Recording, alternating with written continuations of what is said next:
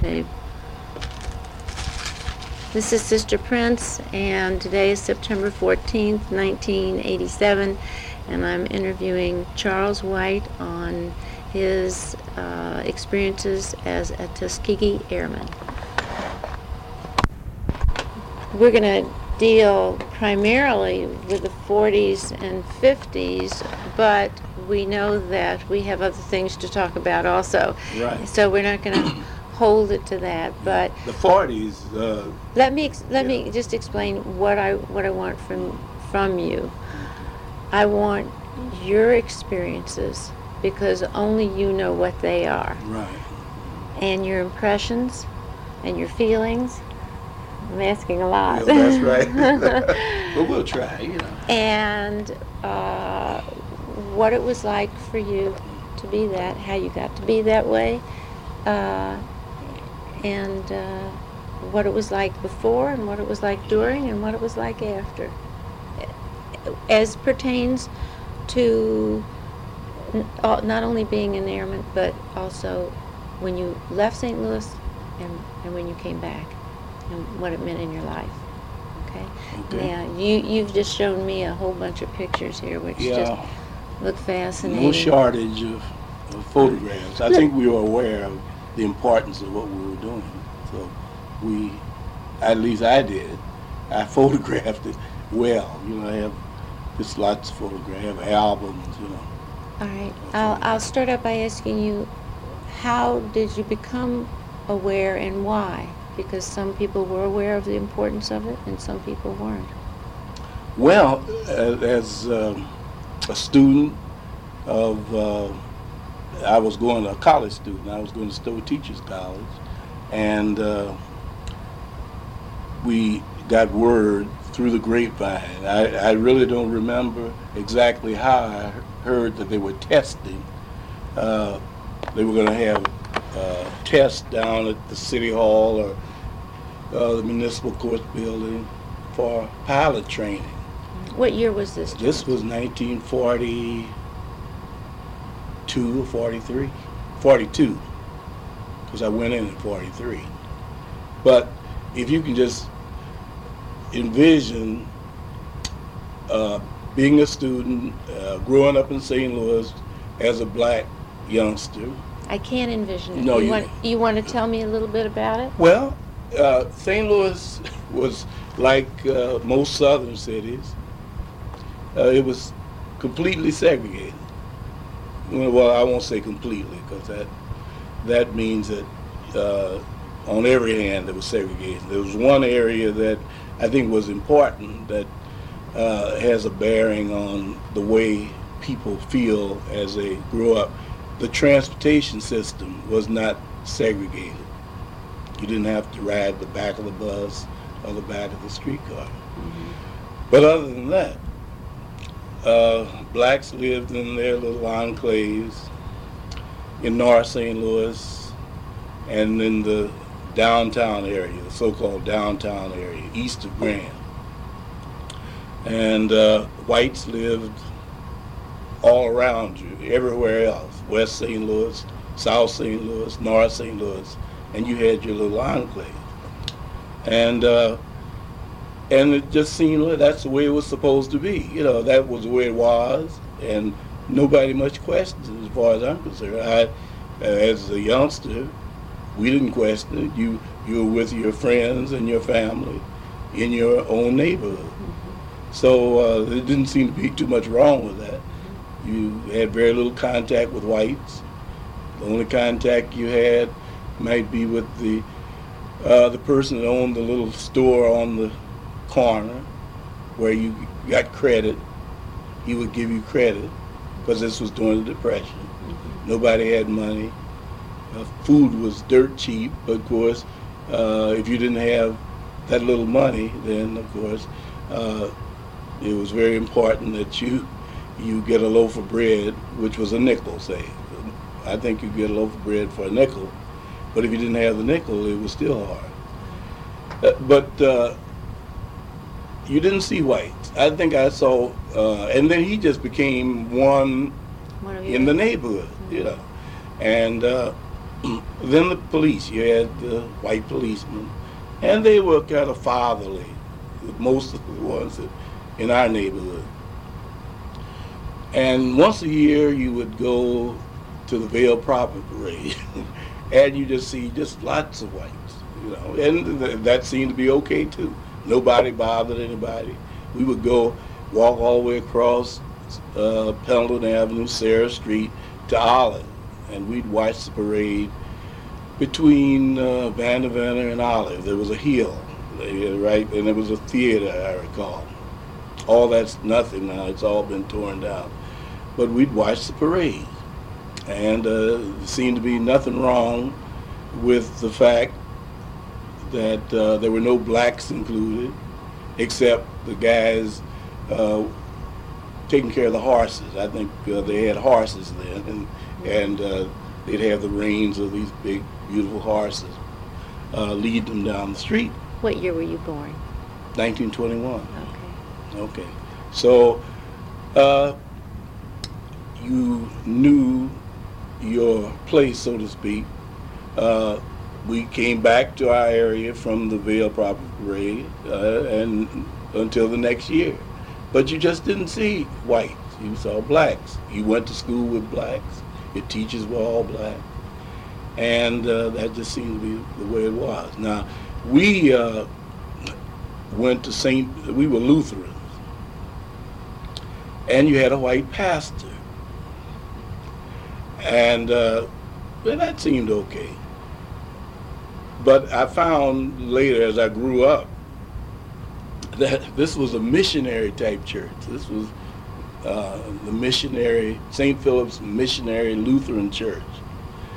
And uh, by that time I was aware of, you know, this racial thing, you know.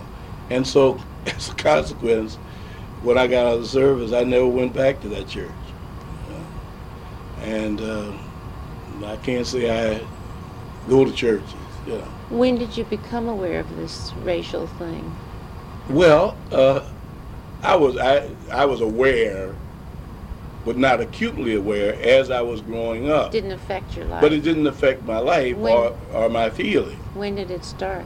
When I took the examination for uh, the Air Corps, uh, then the momentum began to pick up. Although uh, my personal experiences weren't that bad, not enough to change your personality or anything. Uh, other other fellas from farther north probably had a, a more difficult time adjusting to this because being from St. Louis, I understood how to uh, adapt to this type thing that we were going into. Uh, somehow you just do. If you come from a place where you know that you don't go to white theaters, you don't go to white restaurants, and uh, hotels, you know, you had your own hotels, your own restaurants, your own movies. So someone from a border state like St. Louis could make it better than somebody from New York or Chicago, uh, Los Angeles, where they had all these privileges there, and then when they went south for training, then all these were taken away. You know, they went through shock, It's interesting that you, you call them privileges instead of rights. or let's say rights. Yeah, I think that's a better, that's a better. Well, with us, you, you can understand. Right. It seems like uh, uh, almost a privilege Well, that made you feel. That's why I brought it up. Yeah. But anyway, uh, let's get back to uh, taking the test. Did you go down with friends? hmm Did you go down with some No, friends? I just took off from class. I cut classes. What appealed to you about it? Well, uh, okay, I haven't really given you enough of my background. I come from a middle class background. Although we were poor, my father was a doctor, and my mother was a product of finishing school, which was a little unusual in those days. Okay, so we had all the traditional values of of any middle class group. Uh, our aspirations uh, were the same. You learn to be honest and to be, you know, all the the values of cleanliness and uh, saving money and the value of money and the value of work. We had all that. So I grew up reading quite a bit.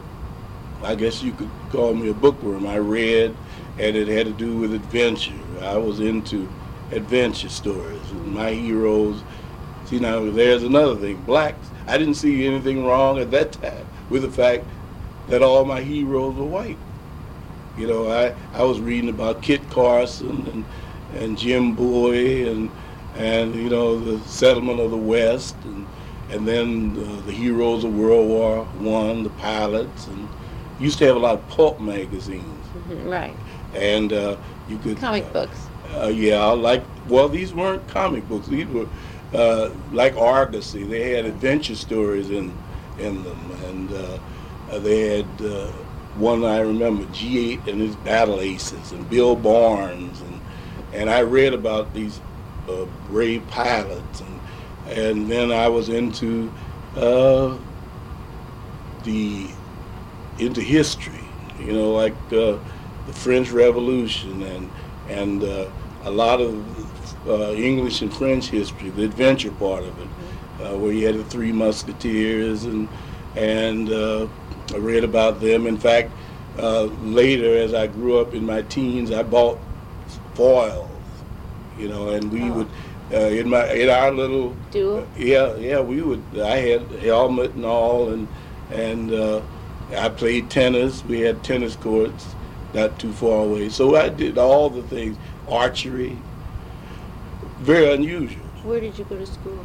Uh, well, I went to Simmons grade school, uh, and then went to Sumner High School, and then to Stowe Teachers College. Were you in the Ville? You in the Ville, in the Elleardsville, I guess that's what it started out to be.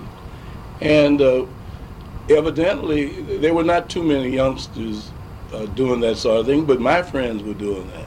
The guys that, that I went around with, and we used to fence, and we boxed. We had boxing gloves and played cowboy and Indians, you know, and all the all the things that you do as, as kids, and. Uh, we would also venture off into uh, white areas and we would skate. They, they would have nice hills and, and it was white beyond Taylor, west of Taylor, it was all white. So we would go over a little farther north on our skates and they had a hill from Taylor down to uh, Cora. And we go and top of the hill and skate down and you know, after we got tired of that and nobody came out and said anything. Uh, nobody was concerned. So the races got along fine. Nobody was harsh or hostile.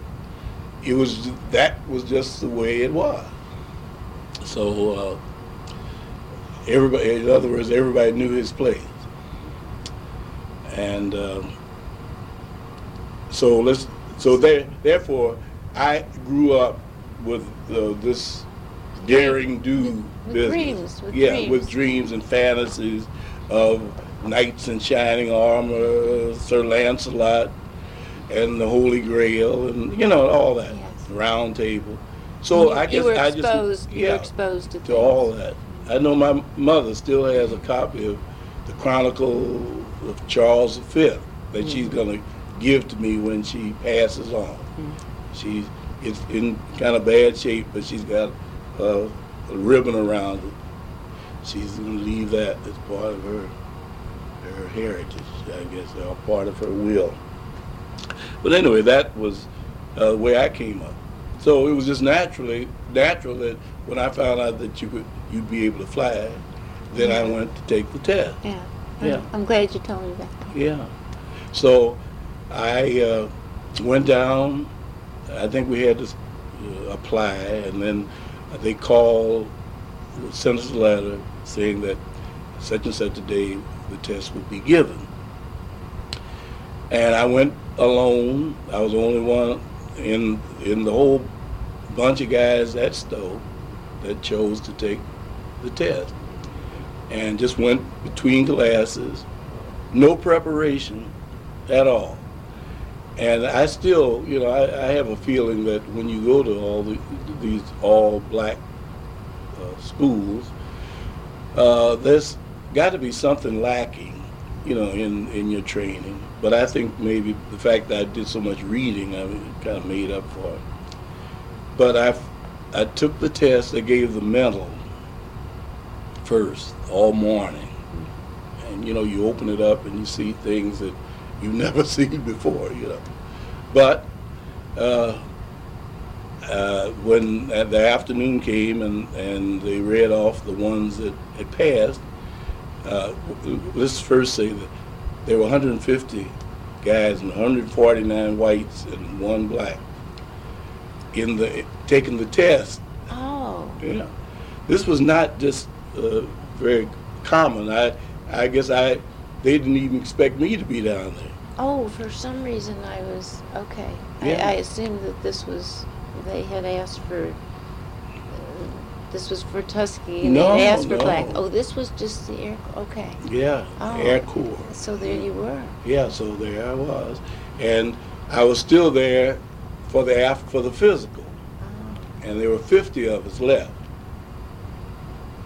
because that mental mental test had, had Wiped- weeded wiped 'em off. weeded out all all the, the hundred others, and the guy put us through, you know, and they can be very humiliating, you know. Yeah. They probe and and look in your mouth, your teeth, and all that. And uh, I think when it was all over, I, I recall the first test they gave you was a color blindness test, and they op- this guy opened the book, and evidently they had little colored dots. I don't know whether you've taken that. And there's a number there somewhere. Yeah, But if you if you if you're colorblind, there's just a blank page, or you just see Dots. dots. So uh, he opened the, this guy, this white guy, was there sitting in front of the doctor. Doctor opened the book. What's that number? And he said, "What number?" He said, "Put your clothes on." Go home. Go home. But anyway, you know, I was not colorblind, so I passed that test, and I passed all the rest. So there I was. It must have been about ten or fifteen guys, you know, uh, left out of that 150. So the whites all got their assignment. They were to go to I don't know, it was Jefferson Barracks at a certain day, a date on a certain date, or let's see, what's another? Uh, well, some army installation uh, close by. But when they got to me, uh, they said, "Well, uh, Charles, said, uh, don't don't call." It's like, "Don't call us. We'll call you. Uh, we'll be in touch." They said. And so I went on back to class. I went back to class, and I got the feeling that uh, it would be a long time before I might be called, and to the extent that I made all kind of plans because, by this time, uh, many of the other fellows had been drafted. They t- went through these colleges and, and, and cleaned them out. All males over what was it, 19, 18, 19. And uh, so I was one of the few left. And before that, I had been 3A because I I was taking care of my family, my mother and three three children. Did your Uh, mother know you were going to go do this? Uh, no, I don't know whether I told her or not. I didn't tell her, no. Because I was the man of the family, you see. My father had been gone for, since I was nine. Uh, incidentally, we would say, I told you he was a, a doctor, dentist. But in those days, people weren't, didn't have the money to get their teeth fixed.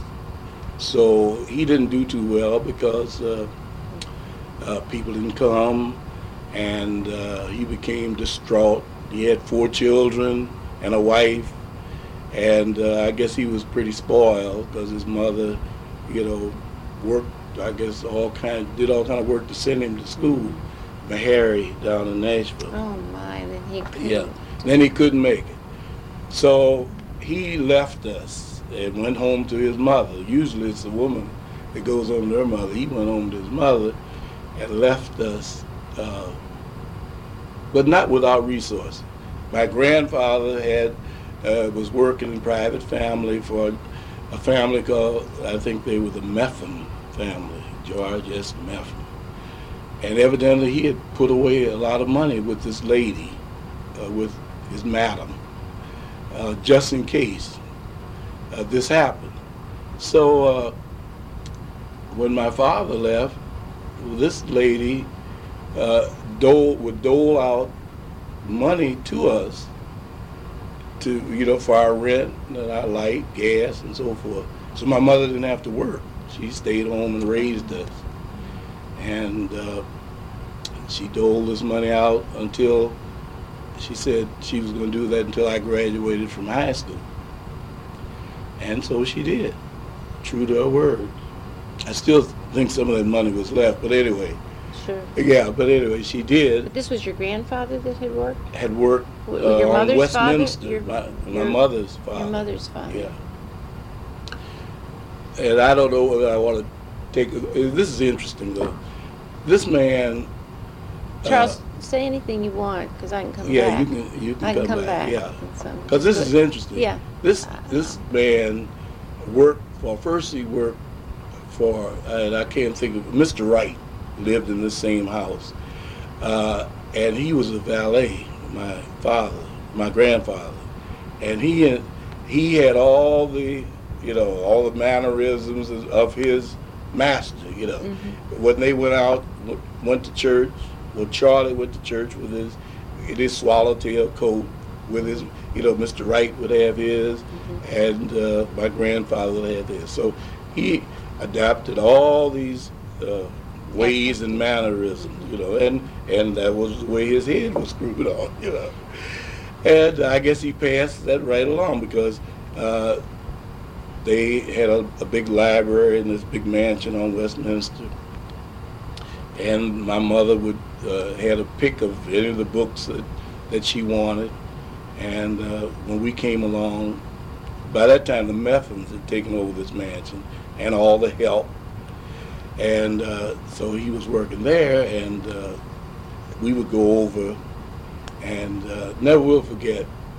Uh, we always had to go in the back door. Naturally, we went in the back door, and when the madam came in, we'd all have to stay. All the help, you know, the maid and the butler, and, and, uh, and anybody else that was back in the kitchen would, would stand up, and she would come. She's a kind of short lady. Very, they were very wealthy, but they were doing their good works, you know. Mhm. And they were. They give us Life magazines and Times magazines, and so that we could read and know what was going on. And uh, I never will forget. I was so embarrassed. We got tired of lugging. My brother and I got tired of lugging these these uh, books uh, home all the way across from Westminster all the way into the Ville. So we decided we were gonna ditch them in, in an alley.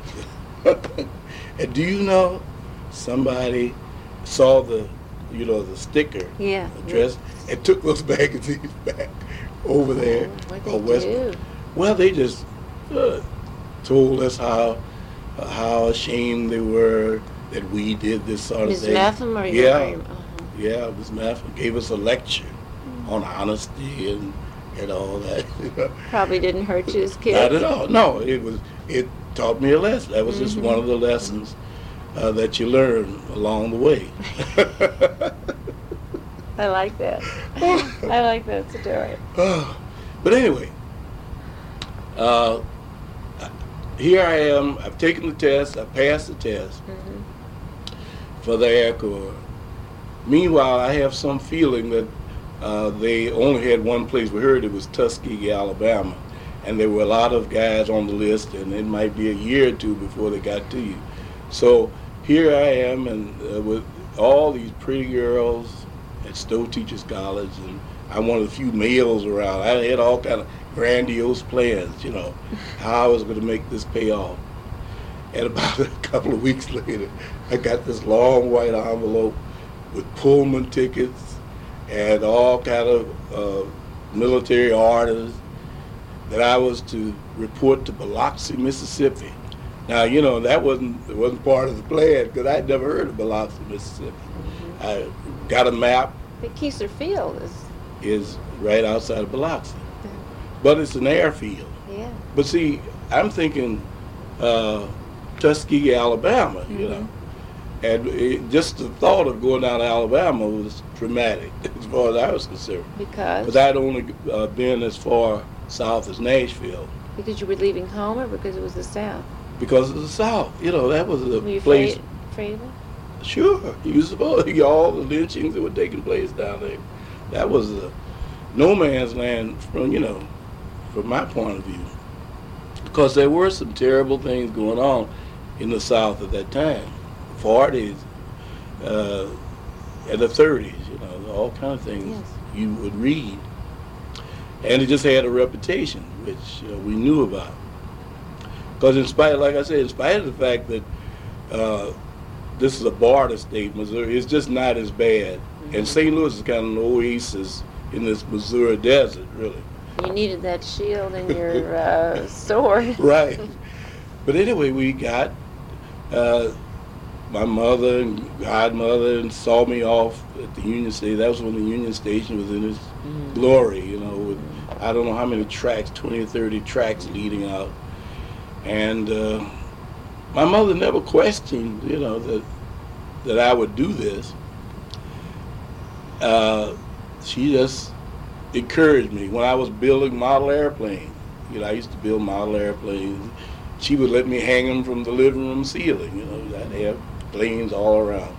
So she always encouraged me in these kinds of things. So uh, I left, and of course, uh, I had the money, my money sent sent home, and she took care of it, took good care of it. They used what they needed, and then I heard that uh, my brother had gone to California uh, to work in the shipyard, so they decided they would go out uh, to California, to Oakland, and work. So my sister and and the brother that was left and uh, my mother went out there, and they, while I was doing my thing over overseas, they were doing theirs in the shipyard, the Navy Yard. So, uh, but in the meanwhile, she was putting away the money, or at least part of it, that I was sending home, and that's where I got my start when I when I got out of the service. Put it away for you. Yeah, She sounds like she was a very special woman. she, I think she still is, She because still she's is. still Mhm. she's uh, getting a little forgetful. My sister calls says that she, her mind is because she's ninety something now, Mm. ninety, she was just turned ninety. She's allowed to be forgetful. at Yeah, I 90. think because I'm forgetful now. okay, so uh, uh, that was the first. You know, when they said that, that we would uh, call you after they told the other guys where to go, that was the first indication that it was not going to all be sweetness and lights. You know, but that wasn't too bad because they did call me and they and we went uh, got on a Pullman uh, train and we heard that at a certain point I think Evansville, you you have to change. You had to change trains. That was the rule, the Jim Crow rule. You had to change your car, whatever car you were in. You'd have to change as, when you got to Evansville, Indiana. But uh, we, never heard about it. We kept the shades down. Were you with you were with other? Yeah, we met some other guys. Should I refer to them in those days? Should I refer to you as colored, Negro, black? What would you prefer? Well, I guess you might as well use the modern terminology. I kind of gravitate between all of them. That's because of my age. You know, I've I've had to go through all the designations, but black is all right. All right, whatever Yeah. you said. Were were you with other blacks at the Yeah. time? Yeah, I met two from uh, uh, New York, one from Chicago, because evidently they caught the train and And met at Union yeah, Station. and we met at Union Station, Okay. and about four of us.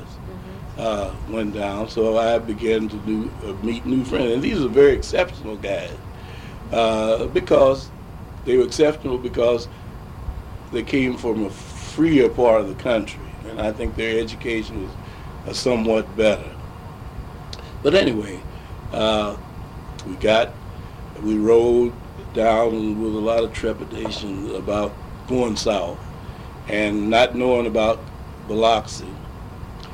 But we we got off, and uh, They they, never, had they never made you change. no, we didn't have to change. We had, we had a Pullman car, and uh, which we stayed in most of the time, and uh, we got got down there. And of course, we peeped out, and you we saw characters that uh, at the stations along the way that really bore out our our worst fears. You know, I mean, and they the looks of them you know, the, the overalls and the and the straw, big straw hats, and and uh, the uh, they they have a certain The look about them. Yeah, yeah, they have a certain look about them, and uh, we didn't want any part of them. And you were how old? I was, I guess I was 20, I guess 20, 21, I think 20. Let's see, this was 40, 43, so 20, maybe 22. Yeah, I was born in 21. Yeah, about 22 then, so fully grown. But hadn't been very far, Sheltered. very sheltered. Uh, Nashville, Tennessee was as far south as I'd been, and down there they kind of lived in fear. Uh, my father's family owned their home, and uh, they wouldn't let us skate out on the street. You might bump into a white person; they might come and burn our house down. You know, they that's the feeling I got uh, there, and uh, so I mean that colored the, the way I thought of the South, I suppose. But then we got down to Biloxi, and uh, the first guy guy I saw when I on this truck, we were on a truck, and a guy yelled up, "Anybody from St. Louis?" And this was this Reddick, uh, Captain he, that became Captain Reddick.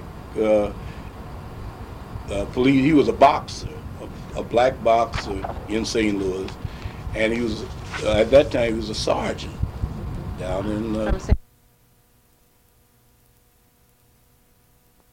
Start winding. He was a sergeant. Okay. All right. Uh, he was a sergeant in the army, and uh, he kind of uh, adopted me uh, as a fellow of St. Louis and, and kind of taught me the ropes. And we weren't at Keesler Field too too long. We were there long enough to take another test. We didn't know what the test was for, and when I looked at it, uh, it was, might say, it was Greek to me you know, all kind of physics questions and all kinds of things. You know, how you have these visuals, you have the, the cogs, and if this wheel turns this way and this one turns, then which way will uh, uh, wheel C turn? You know, all those kinds of things. Uh, but I passed that. I was in the, I was number 25 out of about 100. They had gathered about 110 uh, young men from all over the United States to start in this this new project. This was a new project to get all of us off that had taken the test off the streets. It was called uh, College Training Detachment that they were going to establish at Tuskegee. So you were given the test in order to determine in which order you went into flight training. We didn't know that at the time. But uh, since they uh, took 50 in at a time in the flight training, I was in the first the first class of that group to go into flight training. They had been training a few blacks up to that point, you know, and some of them had graduated. I think it started in, according to this book, 41 or 42. Uh, and we're talking about March, I went in March uh, 43. And that was kind of lucky because the war was moving along and they needed more pilots. I suspect they had a quota sys- system for blacks because they didn't have a, a great need for too many black pilots. According to the book, they did. Uh, so my going in uh, at the time I did uh, kind of gave me a better chance to graduate because they had a greater need for for pilots. So My training was rather uneventful. I started in uh, in that first class of this college training detachment after we got to Tuskegee. We spent about a month or so before we went into went to the air base, but I was one of the first to go in that first 50. And uh, you go into pre-flight, and then you get all the ground school training and whatnot. And then you go into primary where you fly a two-wing plane. That was one of those old-fashioned Stearman uh, planes that they still use for crop dusting. Now you see them every now and then mm-hmm. on TV mm-hmm. uh, to dust crops, and that was our primary training plane. And then uh, I completed that satisfactorily. In fact, I was the the second one to solo in my class, and uh, we uh, one day after we had flown and shot a few landings, the my instructor reached up. There were two handholds on the wing, pulled himself out, and said, "You got it." And that was, you know, that was the magic moment. You're going to be in this plane by by yourself, and all your classmates they hadn't soloed yet, and they're way over uh, near the buildings, and they're watching to see what what's happening. What's happening to Charles White? That's right. So the the idea of the solo, your instructor gets out and stands by the wind tee. You have to taxi on back downwind to the head. Now this is just like a, a field. It's, it's there's no pavement or anything. It's like a cow pasture, flat and level. You go all the way back to the end, and then you turn the plane around and then you hold your breath, and then you push that throttle forward, and that little plane starts bumping down the field, faster and faster and faster, till finally she gets up enough speed, and you pull back on the stick and you're airborne. And the idea is to go up, make a 90 degree turn to the left, then make another, another 90 degree turn, another 90 degree turn, and cut your engines and glide back in for a landing. And that's your solo flight. And you do all that, and you, as you come down, you have to judge. You, you got to have good. You can't see over the over the nose of the plane. You have to kind of look, use your peripheral split vision. And when the time is just right, ease up on on the stick, pull back, and she slows down and she just drops right in. And did she? And she did. Oh wow! Because you see, some of the guys didn't get that far because some of them would start leveling off, say at 10 feet or second yeah. story level, or some of them would almost go into the ground. Mm-hmm. And see, then the instructor would take over before they both were killed. and they would promptly wash those guys out. And then anybody that had a ground loop or scraped the wing or anything, they were automatically ground they uh, washed out. Chances. No, because they they needed to get rid of guys because they they started off with 50 and say they didn't need but seven or they didn't need but three. Yeah, you gotta uh, do it at right. the end. You couldn't make any mistake. How'd you feel? Well, you know, see, with me, I'm kind of a, I was always kind of a cocky guy. It, it felt perfectly natural, you know. Uh, and yet, I would reflect from time to time while I was flying. I would even resort to turning the rearview mirror, you know, so I could see myself. How you look? Yeah. I, what are you doing up here? You know, because it was totally out of character with anything that most blacks experience, or most people it's not just blacks. I mean, how many guys get a chance to fly aircraft? You know. When when you said it felt natural, it seems to me that you've always been an achiever. I suppose so. And always obviously been at the head of your class or close to it. So that completing this and doing it well is that is that that's, what you meant? That's what I mean. That that's what I meant. Natural? Yeah. yeah. I mean, I I felt that uh, I was in my element because, as I say, I was into aviation, you know, before, interested in it. Uh, I designed uh, model airplanes. I didn't mention uh, years ago there was a Jimmy Allen show on uh, a radio show. They had they had a model airplane race at Lambert Field, not a race, but a contest, I guess, and they gave prizes. I was one of the few blacks that entered the airplane, and this when I was, I guess I was about 12 or 13 years old, and you know, just no blacks at all, but you were treated very well. You know, you you came and you brought your little aircraft, and uh, I had one of these little uh, light planes, and it flew around one of the big hangars out there. I didn't win a prize, didn't fly long enough, but at least I had the experience of, of doing that. Mm-hmm. So I was in aviation, and I, and like I say, I felt very comfortable in that plane. Like I was, that was uh, destiny. You know, that's what I was mm-hmm. supposed to be doing. And just, so you just didn't have one of those white scarves on. Oh yeah, it, oh, look, we we we had. That's what I'm saying. The, the pictures and everything. Uh, we knew that this was important, and and I had the, the yellow gloves. Oh, you really were. Chamois, chamois gloves.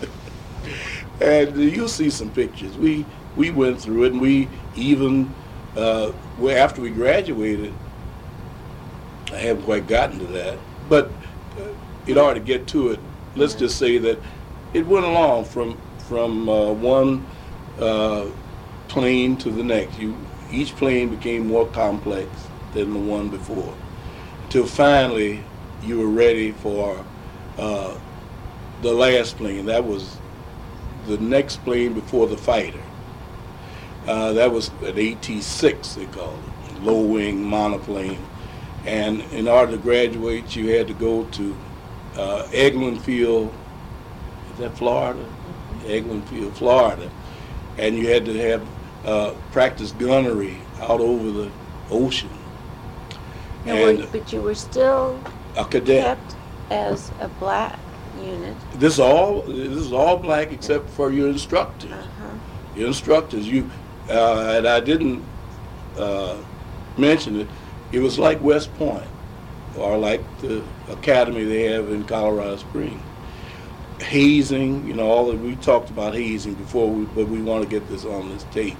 You had to go through tremendous hazing from your upperclassmen, and that was kind of find out whether you could take uh, abuse, verbal abuse, physical abuse, because you got all of it. You had to duck walk. Are you aware of what duck walking is? squat. And squat and walk. Squat with your hands on your hips, mm-hmm. and you until they said stop. And they may go and have a sandwich somewhere, and tell you to just keep duck walking until I come back. And then you had to clean their room, scrub their rooms up uh, for inspection for Saturday, and then and then you had to go and get your own. All these kind of humiliating things that you had to do, but that was to shape and mold your character. The Army believes in this. The Marines believe it. I. I have. Sometimes I had my doubts, but then I, I don't know. Maybe uh, we've been successful up to this point. So uh, we went through all that, and then we became upperclassmen, and then we meted out some of that to the lower classmen, because you always had a class coming in. So if you could make it past that first five weeks, then you had someone to shape up and mold. And uh, meanwhile, of course, your upperclassmen were molding you all the while. So we get to graduation. They did other things. I want to cut off your hair, your mustache that you were so proud of. And they humbled you. You were lowly, called you a lowly worm. Mm-hmm. And uh, then as you, evidently that's supposed to do something to your character.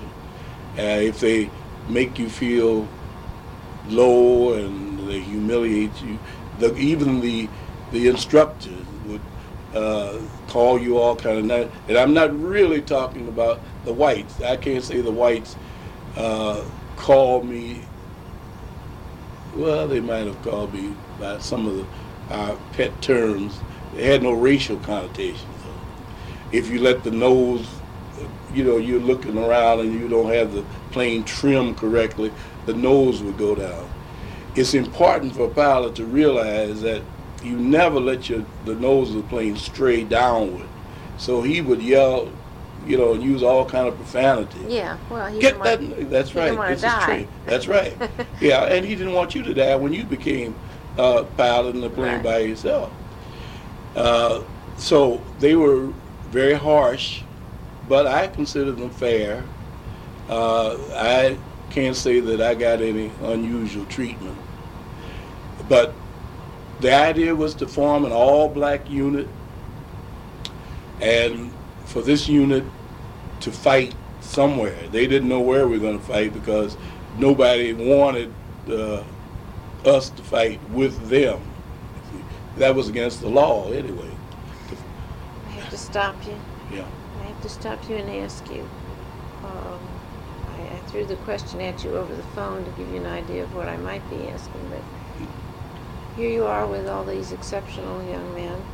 Right. Uh, you're down there doing this training, and you're in the barracks. Or you're friendly with them, and you're and who talked about the fact that you were going to lay your life on the line for freedoms that you didn't have? Well, this was, uh, I think most of that happened after we graduated, and the prospect uh, became apparent that we were going overseas and perhaps not come back. In the meanwhile, we had been getting uh, treatment that we considered unfair. For an example, after we graduated, uh, we went. We were sent to Selfridge Field, Michigan, and we were officers and gentlemen. I was a lieutenant. That's where you graduate. But when we got ready to go to the officers' club, we were told that uh, we couldn't come in. And then that's when the bitterness and the hostility began to rear its ugly head. Some of the guys especially the more northern guys, they said, you know, this this doesn't make sense. Here we are, we're going to go over uh, and and maybe crash, die in one of these planes, and uh, you can't, you don't enjoy the privileges, the rights and privileges that of your office, a soldier in this country's army. So evidently, some of them decided that uh, they weren't going to do that. So uh, either accidentally or on purpose, I can only talk about my own class. We had 22 graduates. Airplanes began to crash on runway on takeoffs and various other things. People would, would not go to the flight line to fly. And uh, I think we just began to be troublesome uh, because they sent us from there, from Selfridge Field, they sent us down south where they knew how to handle black people. Sent us down to Walterboro, South Carolina. And uh, naturally, we made friends. We had a lot of association in Detroit, nice northern town. And here, here they sent us, didn't tell us, just confined us to the to the base one one day. Said you can't leave, and put us on a train. And we didn't know where we were going.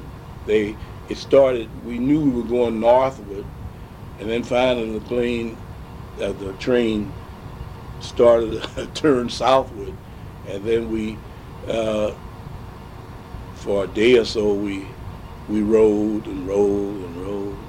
And finally, the train stopped in a train yard, and we it was almost like being prisoners, you know. hmm We went to the, they opened the door uh, of, the, of the cars, and we started, we filed our climb, you know how you have step down on the, that little stool that they had. And we looked, and they had MPs all, there was a kind of a, a rise, and they had guys with loaded rifles along this along this uh, rise. And I guess they thought we might start some trouble or something. But these guys had these rifles, carbines, I guess they were. And we were kind of herded to our barracks in Walterboro. Was the uh, the man? Were you, did you have somebody in charge of you, and was he white or? Uh, the one in charge of us at that time That was black. Re- rode on the train. Yeah, yeah, black. He didn't know anymore. No, he didn't know. If he did, he didn't tell us. Mhm. So we were we were given, you know, barracks uh, on this air base, this Walterboro Air, Army Air Base, and uh, and we still don't know, you know, well we knew that uh, they had had some sort of ruckus in the officers club, and this was their response to it, uh, and we didn't like that, so we were not uh, feeling very patriotic at that particular time. And then I remember the Sunday morning, some of the guys, no, Sunday afternoon, they wanted to go to the movies. So they went to the movies, all these guys crowded in, they, and they sat all over the theater because that's what they had been used to. And the, sh- the movie didn't start. And the guy, you know how you start clapping, clapping. Then finally a, a sergeant, a little corporal, got up and said, the movie will start when the colored troops move to the left side of the theater. Well, that, that did it. The guys got up and they were rushing to the barracks to Y'all get are their guns. Officers Yeah, we're officers. Yeah, and gentlemen. and gentlemen. Rushed. To, they were going to shoot up the base. for those. Then, you know, a couple of the officers, the, the captains, some of the guys in charge, stood up and, and quieted, uh, quieted them down, and you know, told them that wouldn't be the solution, and we need to, we'll have to negotiate, talk to somebody about it. So everybody just left the theater and went back to the barracks. So I was, I was one of the guys that decided I was going to go and talk to the commandant. I went and another friend of mine went. And we volunteered. We'd go and work this thing out with the commandant. So he saw us. He he saw us, told his uh, adjutant to let us in. And uh, we told him what, what had happened at the theater, that we were there. And some corporal told us the movie would start when, uh, when the color troops moved to the uh, left side of the theater. And this guy was toying with us. He was, just, you know, he was getting a big kick out of this. And here we are, two youngsters. I guess he must have been about 30, 35 years old. And and we're, we're up there st- standing st- ramrod stiff, you know, and trying to tell him that that we thought that was unfair and that uh, we were uh, officers in in the United States Army and blah blah blah. And this guy just kind of reared back in his seat, and then he he did what all Southerners do. He started calling us boy. Now you boys, uh, uh, you you you boys don't don't like the the left side of the theater. Well, I tell you what, uh, would you you want the right side? well, we said, sir, that would be that would be the same thing as the left side. Well, what about the front? We'll we'll rope off the front for y'all, you know. After he toyed with us a while, and we saw we weren't getting anywhere, uh, we saluted and did about face and, and left. And so we just never uh, went back to the theater, you know, while we were there. But of course, that they didn't care. That that was fine as far as they were concerned.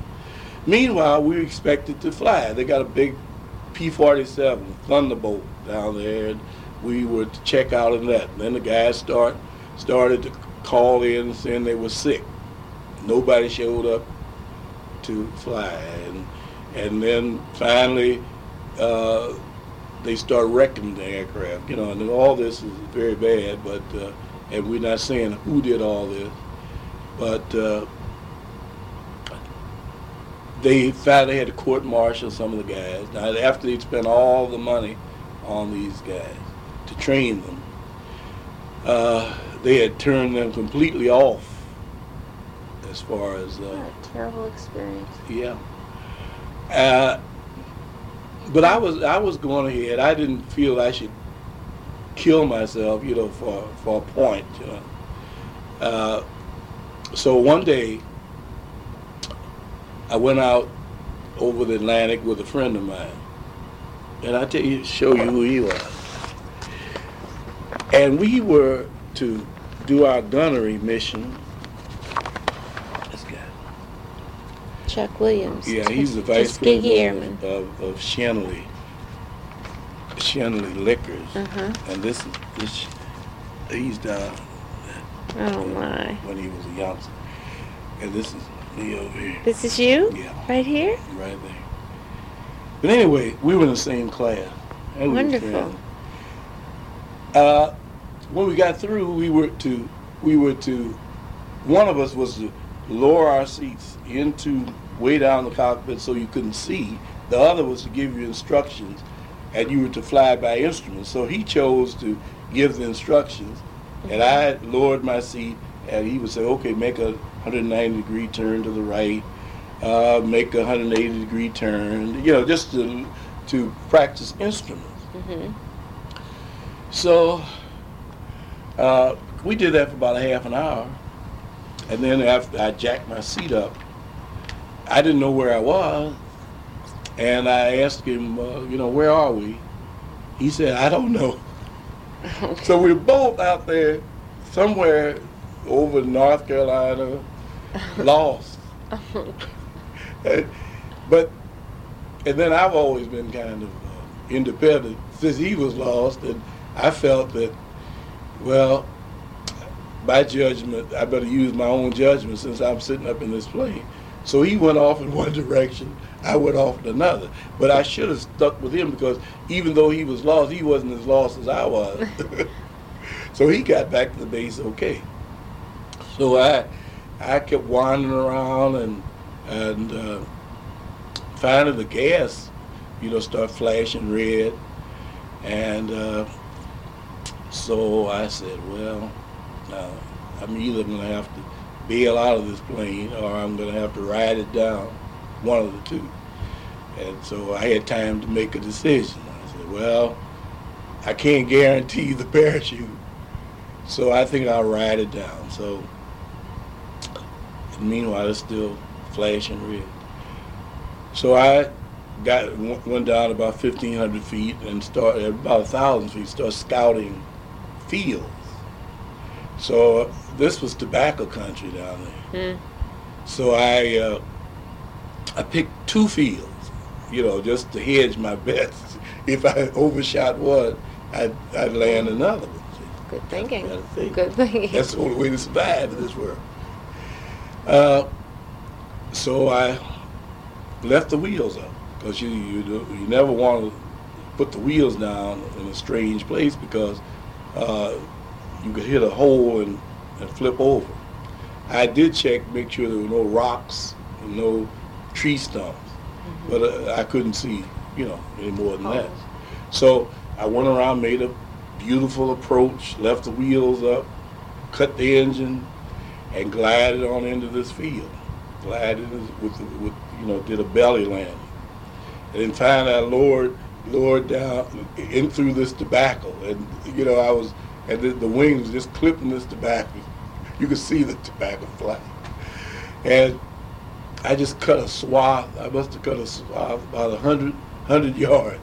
It was straight, because I know it was straight. Because I looked back after after I got out of the plane, it was straight as an arrow. And I didn't cut the engine until the prop started ticking into the saw into the Mhm. ground. Then I turned all the switches off, so the plane wouldn't catch on fire, catch fire, and uh, brought it on in. Brought it on in for a good landing on its belly. and and just you know this is a this is way out in the country, and I'm sitting out there in this plane. I should have jumped out right quick, but I was so thankful to be on the ground, you know, all in one piece. I looked out, and there was some little black kids. In those days, I said colored kids. Well, I'll say black kids, looking out between the stalks of this uh, tobacco, because tobacco was high. And then here comes one of these these whites, you know, the typical ones with the straw, and, the, and didn't have any shirt, just had the, the Mhm. bib overalls, Overalls. on. Yeah, came out, and he looked at this blade, and he looked at me, and uh, he looked at his tobacco, and he used one of one of these words that that uh, mostly black people use. You know, at least that's where it's said. You know, the the MF word. You know. God, that MF sure not not that or something to that that effect. And uh, and meanwhile, the little kids were coming a little closer. They were coming closer to the plane. And then pretty soon you could see dust in the distance as cars were coming in from the little Oh. town, coming to see this plane see. that, Oh, that, let, oh that God. crashed in the tobacco patch. Were you? How'd you? Were you? Well, you you know, I guess by that time, you know, you after you fly, you know, after what that's about as dangerous a thing as you can do. You are pretty much mentally you're ready for this, you know, for Mhm. whatever happens. hmm So uh, the rule was the rule was that you stayed with your plane, your downed aircraft until uh, relief uh, came. So there was a black guy that came, and he was uh, agricultural advisor or something, and he offered to you know bring me some lunch. Have I had I had lunch? I said no.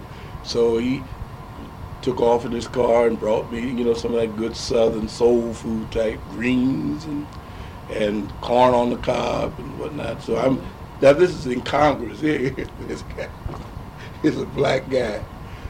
Here's a crippled aircraft in the middle of North Carolina, uh, eat Eating. eating, leaning against the, the wing of the plane.